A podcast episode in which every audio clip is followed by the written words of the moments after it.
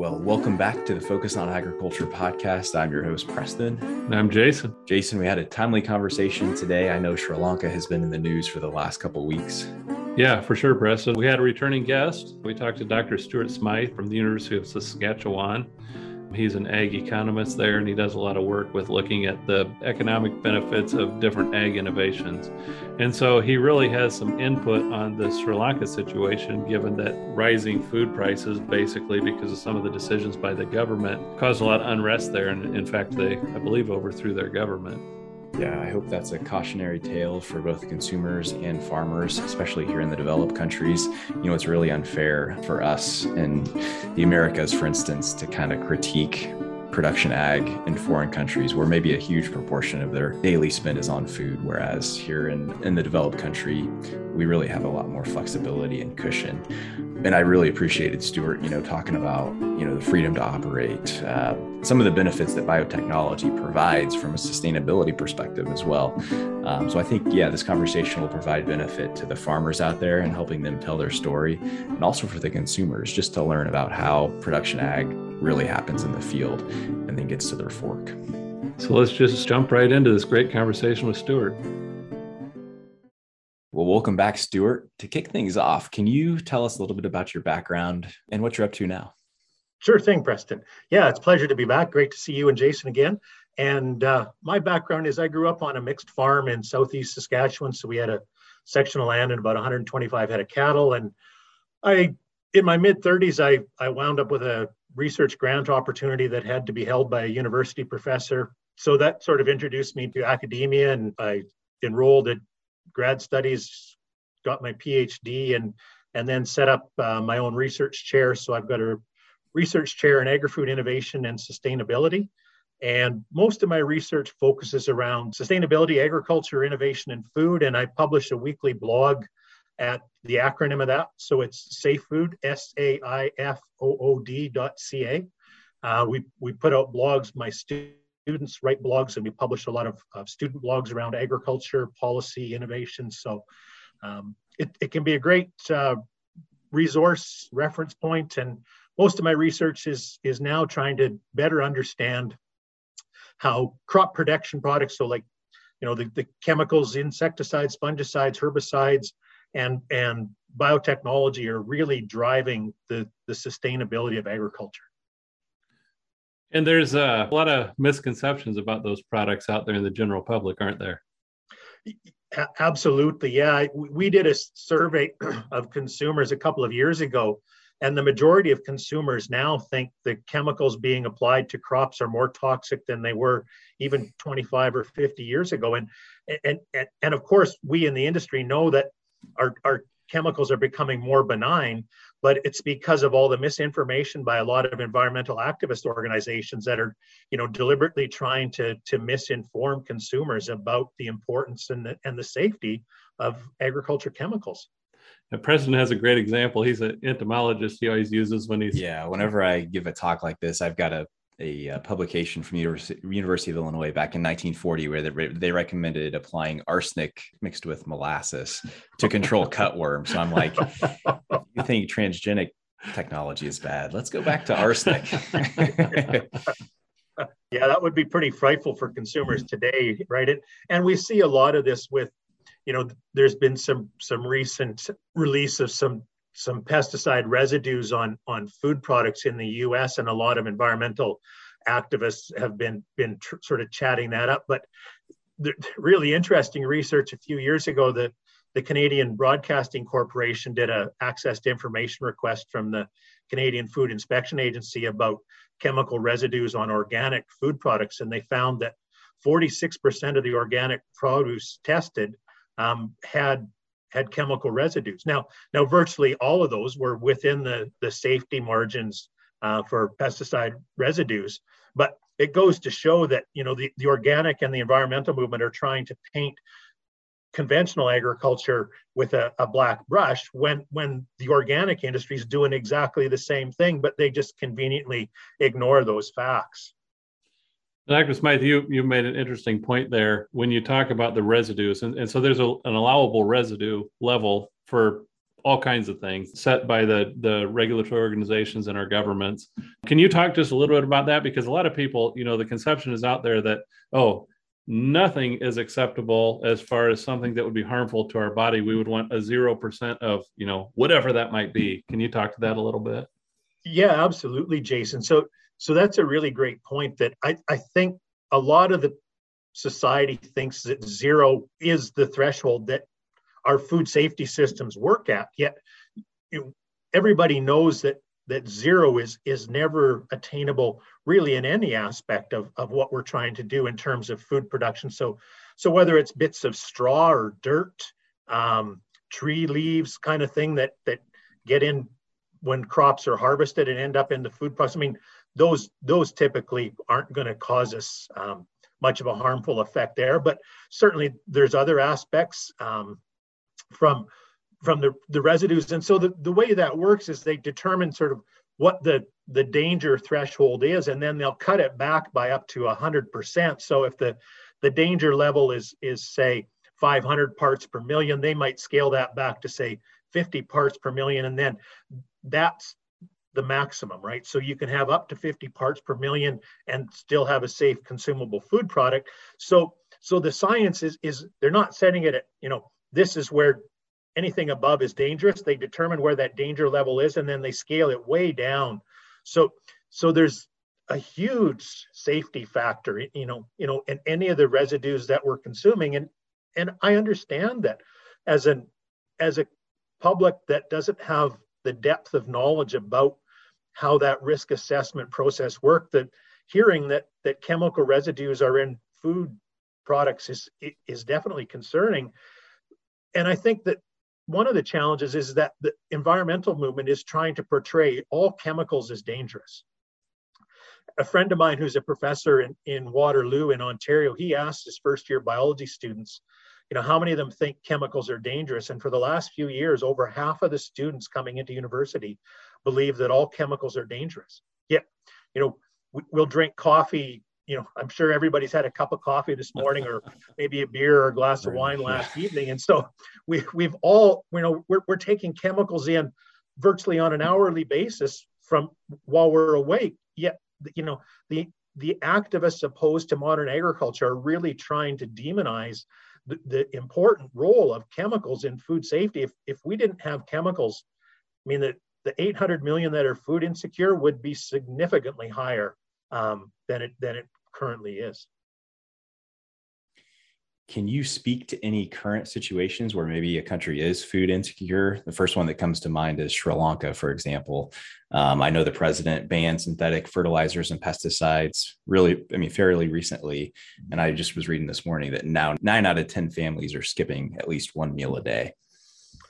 Yeah, that, I mean, that sort of the, the poster child of, of what happens when you listen to environmental activists and you're making policy decisions that have no empirical science behind them. And, and really that's what Sri Lanka did. They, they banned the use of synthetic fertilizers. They banned the use of uh, synthetic chemicals. Two years ago, Sri Lanka was a net exporter of rice. And for the last year, they've been having to import rice because their yields have just absolutely cratered. Um, and, and and so it's not surprising that, you know, if you're importing rice and food prices, you know, transportation costs have, have gone up significantly over the last six or eight months, right? So it's it, they've had riots and, and, and changing in their government because of the food shortages brought around by, you know, activists misinforming the government about the vital role that organic and um, agroecology can play in, in food in feeding a, a population. And and and they have 100% confirmed that organic and agroecology simply cannot feed populations.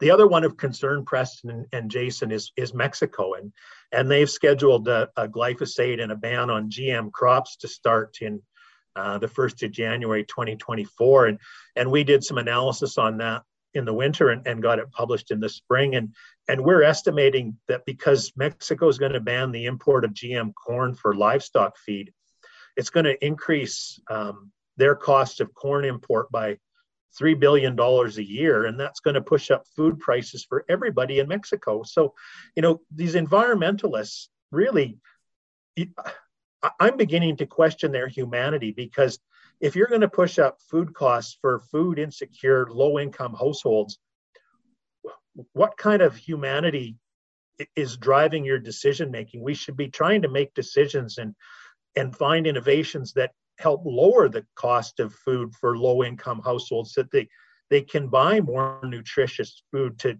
to keep their families fed and, and provide for a healthier lifestyle. I mean, shouldn't that to me that should be the objective of modern agriculture?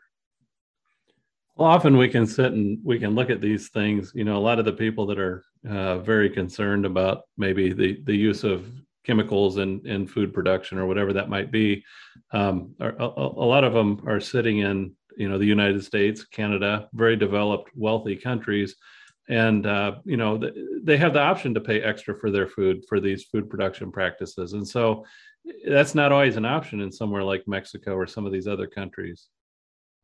I think that's an excellent point, Jason. Is that you know we benefit from such a successful food production system that other than maybe a couple of times at the start of them pandemic, right? We saw some some spaces in our grocery stores where where there was panic buying and a bit of hoarding, but really that's the only time in my 50 odd years that I can remember a, a store shelf being empty in a in a North American grocery store.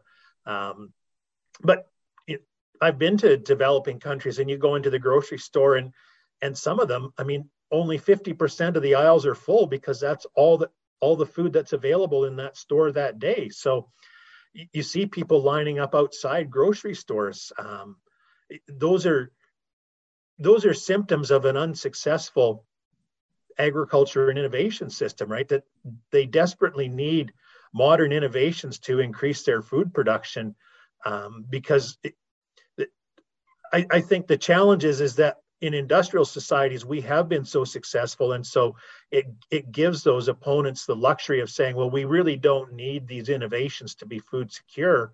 Uh, and and i would disagree with that fundamentally that you're right. We we do have that luxury of organic and and these other niche market products but in food insecure countries it you know a lot of these households are eat maybe only eating once a day. So you know, what happens if if they miss that? Then they're looking at maybe eating every other day. Well we know that leads to all kinds of health problems especially in in developing children right? It leads to stunting and and lifelong health effects. So there's two kind of uh, uh, points i'd like to kind of get your get your thoughts on here. Um, one is um, you know obviously the the big concern with organic production is that we can't protect those crops right so we can see um, pretty big losses in some cases. Um, and I'd like to hear, actually, you know, as an economist, what what kind of numbers do you have around that? And Then I'll follow up with my other question. It it, it really varies by crop type, so that if you if you lump them all together, the the loss yield loss for organic is between 30 and 35 percent, but in some of the, the fruits and vegetables, the losses can be up to, to 65 or 70 percent. And and and that's with the organic industry having the ability to use up to 140 odd natural chemical compounds. I, that's what the Canadian Food Inspection Agency allows up here is about 142 or three different chemicals that the organic industry. So so they're using chemicals as much as conventional agriculture, yet they're still producing uh, significantly less volume at the end of the day. Yeah, that's a huge misconception. I think that no no chemicals whatsoever are used in organic production, and and really a lot of these, you know, when we talk about natural chemicals, I mean, there's some that are very effective, right? But there's also some that are effective and maybe uh, a little bit less safe than the than the ones that have been put together. So really, there's there's a lot more to this story than people realize. I think, the other point I kind of wanted to make and get your thoughts on, I, have read a little bit about what we, we see this halo effect. So, you know, here we're sitting in central Illinois, Preston and I, there's there's a decent amount of organic production in this area. And uh, they can be fairly successful. You know, maybe their yields are 10% off on average or 15% off of, of the conventional farmers. However, they benefit from those GMO crops, right? They they they're in a field surrounded by BT corn, for instance, that, that kills all the a lot of the corn rootworm those fields that are down the road that are organic benefit from that GM technology, right? Yeah, yeah, absolutely, Jason. So it's it's organic farmers and even conventional farmers that decide not to grow BT varieties, they're definitely benefiting. There was a, a study done out of that area oh, about 10 years ago, and, and they estimated that the benefits were around six and a half billion dollars, but about a third of those benefits were going to farmers not growing BT corn varieties. So some of those would definitely be organic farmers. Uh, there's research also out of China and India that uh, the adoption of BT cotton was doing exactly the same thing that that farmers that weren't adopting BT cotton varieties were benefiting from lower chemical use just simply due to the lower um, pest populations. I always think that's a super interesting concept. You know, when you look back in this country and, and others too, it, well, others around the world right now where they don't have the advanced protection that we have. A few years ago, they were talking about locusts in Africa and, and things like that. And you can look back in the U.S.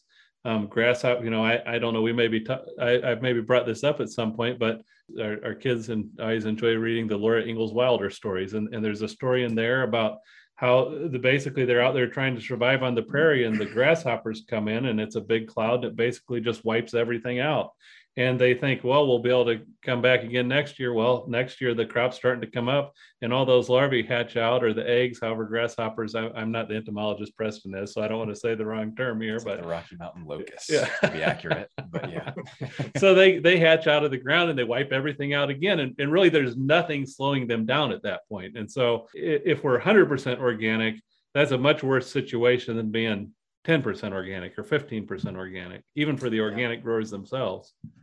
Well, some of the numbers I saw out of East Africa, they had those massive plagues of locusts, clouds of locusts going through probably about this time or maybe into September. And they said some of these swarms were so big that they were eating as much food as could feed 35,000 people in a day. Wow.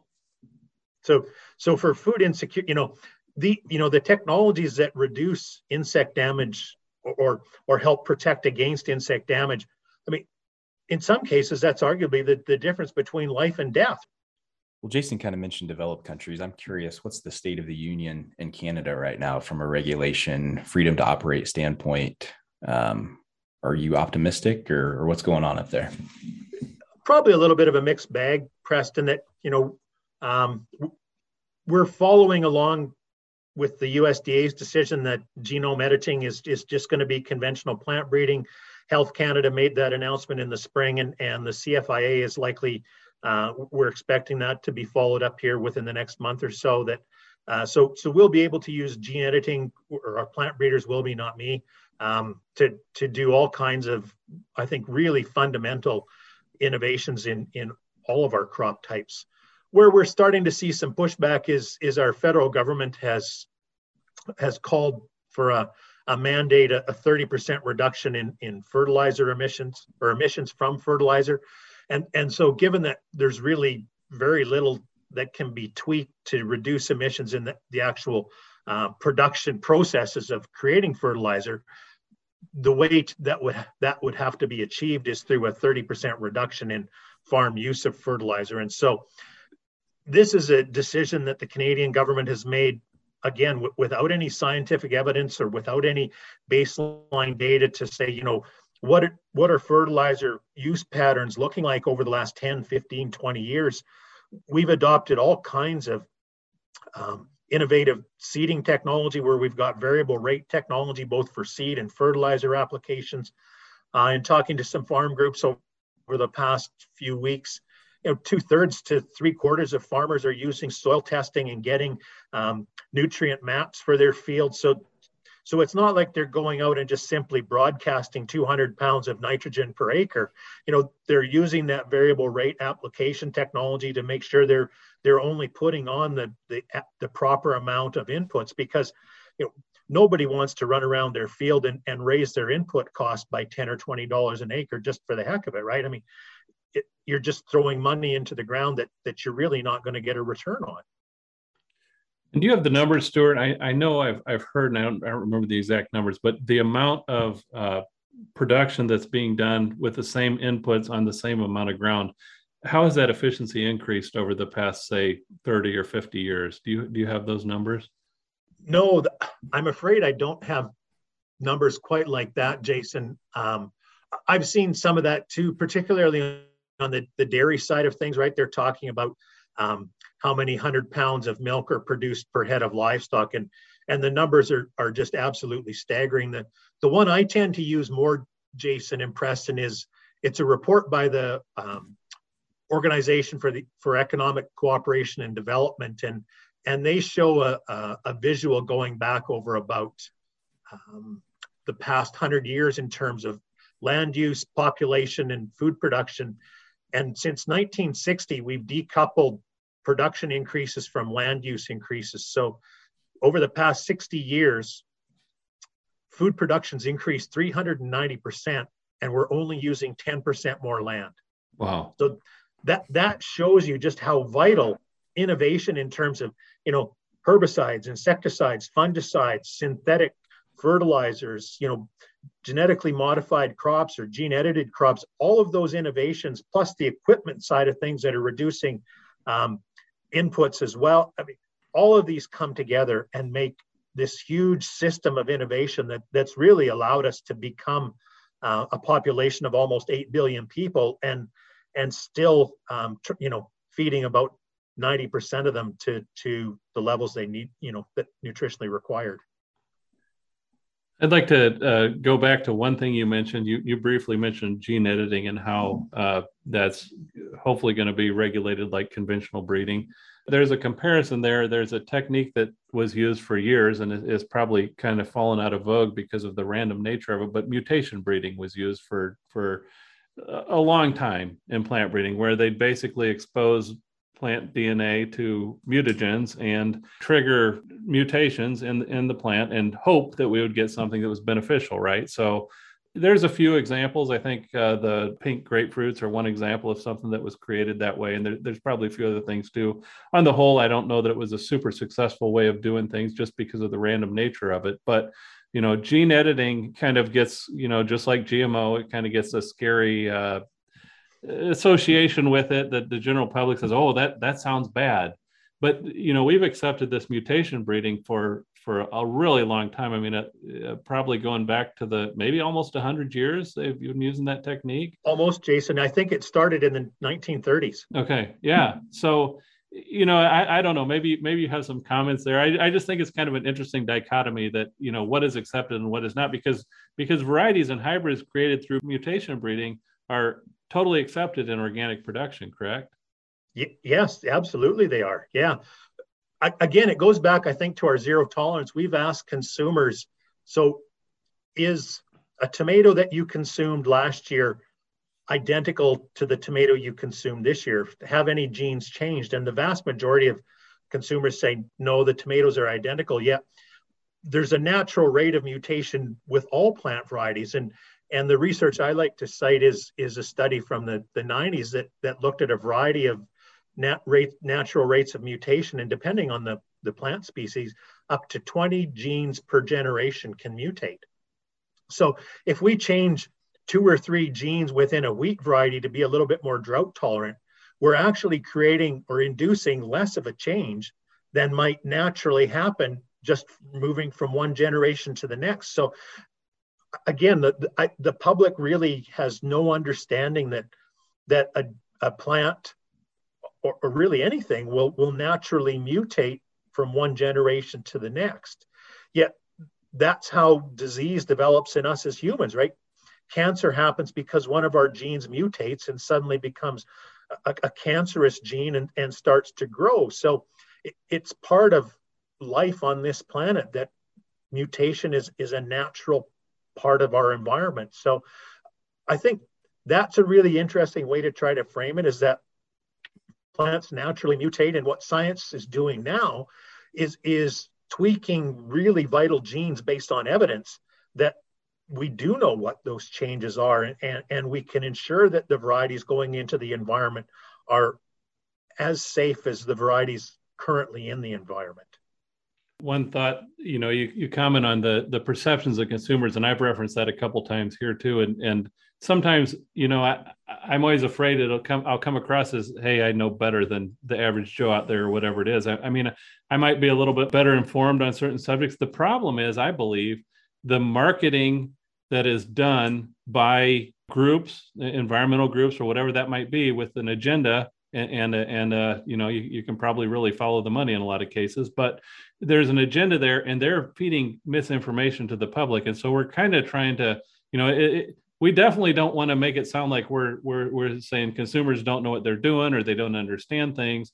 Really they're being fed fed kind of bad information so to speak I think there's an awful lot of comparisons between what the big organic industry, you know, the, the Organic Consumers Association in the States is doing compared to what the tobacco companies did in the in the 1960s. So when the US Surgeon General came out and said, you know, cigarettes cause cancer, most of the tobacco industry set up research institutes to make them look like, you know, sort of paralleled to, to academic research institutes to fund research that would say that, you know, smoking does not cause cancer. And, and what the organic industry has done is they've duplicated what the tobacco industry did 60 years ago. They're setting up these, you know, organic industry funded sort of research think tanks or um, institutions to, to generate research that's never published in peer reviewed journal articles yet they put this out and they make memes and infographics and and they really talk about the benefits of organic and they run down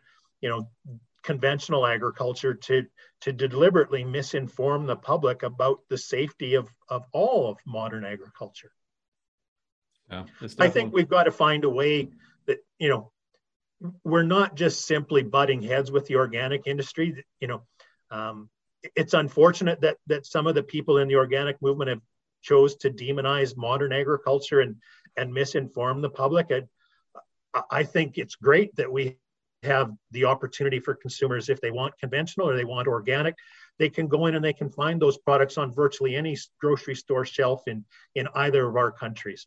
Um, uh, that speaks to the the incredible ability of, and the resourcefulness of our system to to grow these products and, and get them onto grocery stores.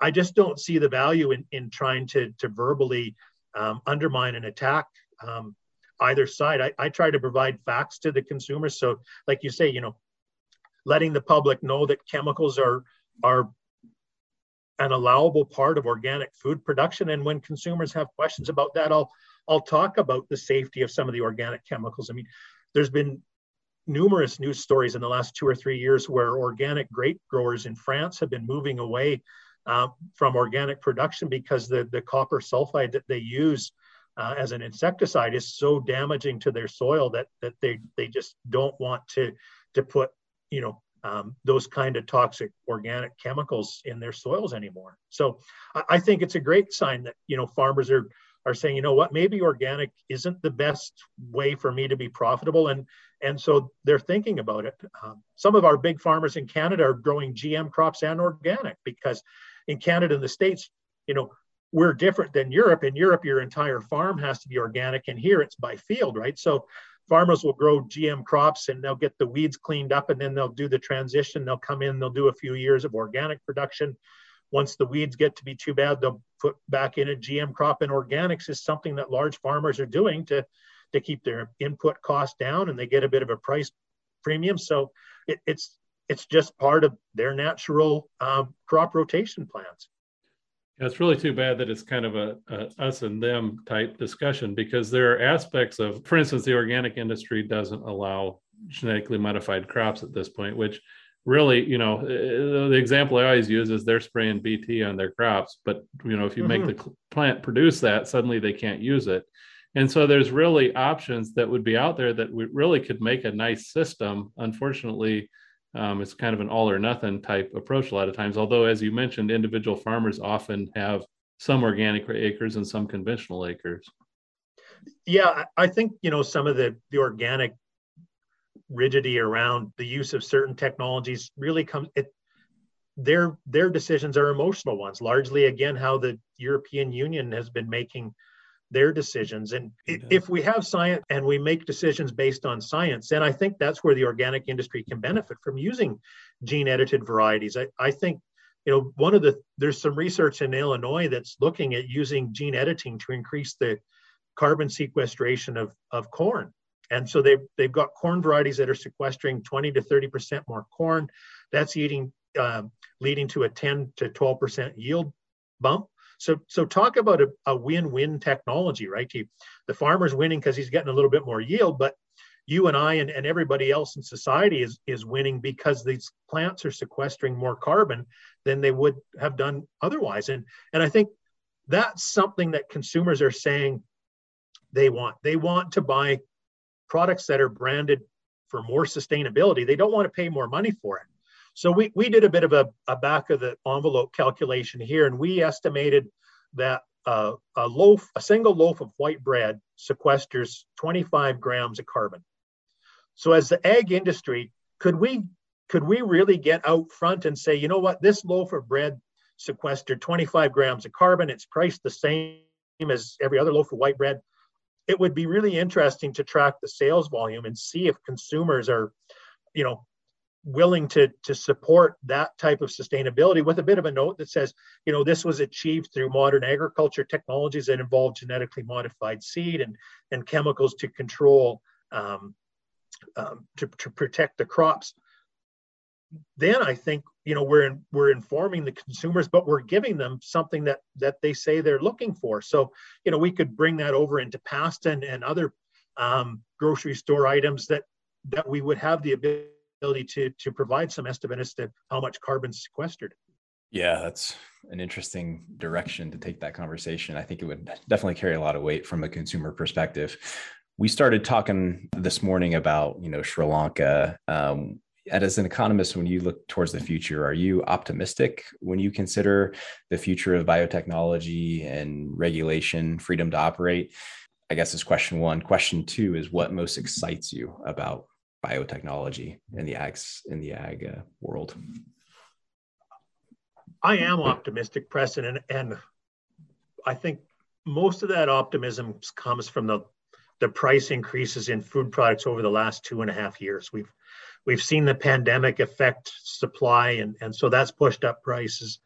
Uh, the uncertainty with the war in Ukraine and Russia and the, and the price of oil and gas I, I think a lot of consumers are going to be more open minded to innovation than they maybe would have been three or four years ago because they're seeing food inflation rate of eight nine percent a month um, and, and, they realize that when they go out and they they spend fifty dollars for for groceries for for uh, their their purchasing, they're bringing it home in smaller and smaller bags every time. So I, I think even in North America, the, the food banks are saying they're they're at an all-time high. People here, I've talked to the media saying that you know people in North America are now skipping one meal a, a day or one meal every couple of days to help lower their and, and so I, I'm optimistic that the pressure that has been put on our food systems over the last couple of years is is really going to do a bit of a, a consumer shift saying you know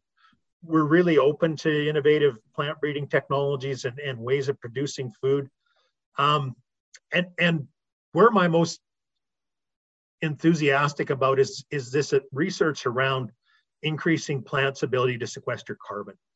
I was talking about that at a conference in Europe a couple of few years ago, I guess, um, before the pandemic, talking to a, an individual who was part of an environmental activist group in, in Europe and said, so if you could put a tree or like some flowers or a shrub in your backyard that would sequester more carbon, would that change your view of biotechnology? And he said to me, he's, you know, I had absolutely no idea that the science could do something like that. But he said, if I could put things in my own yard or even growing vegetables that would, I knew would have a better impact for the environment, he said that would cause me to to reassess my opposition to biotech. So I, I think that we're now with gene editing to get into that more sustainable side of things with, with increasing carbon sequestration. That is a uh, something the public is saying we want this in our food products. So agriculture and the science is going to be able to deliver. So i think that opens up a tremendous opportunity for for agriculture and conventional agriculture and innovations just to start branding products as being more sustainable. Here's how much carbon's been sequestered and and these types of things. And and we've reduced ghg emissions by by so many milligrams or uh, uh so i think there's tremendous opportunities to to do a better job of connecting that you know the the field to the fork through mechanisms that the public are saying we, we want this information. If you can if you can get us that information we'll buy your products. There is absolutely reason for optimism and i think that's something we haven't really thought so much about before and this is kind of a new topic the idea of bioengineering crops to sequester carbon or be you know we know already that there are benefits for the environment from genetically modified crops and now if we could you know if it could be a direct benefit as opposed to reduction in crop protection products applied over the top or whatever that might be people can really see that more directly You've talked about a lot of interesting things here today. We've enjoyed the conversation once again. Really appreciate you coming on again.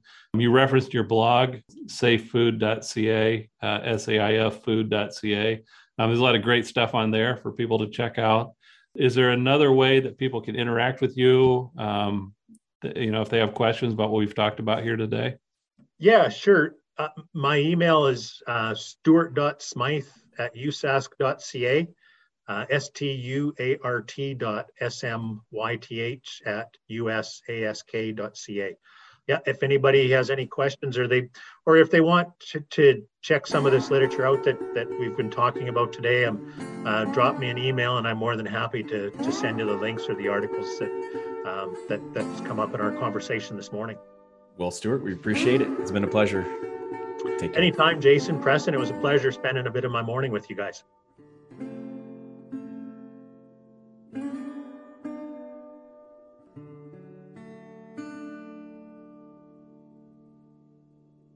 The views expressed on this program are not necessarily those of the program hosts or their employer.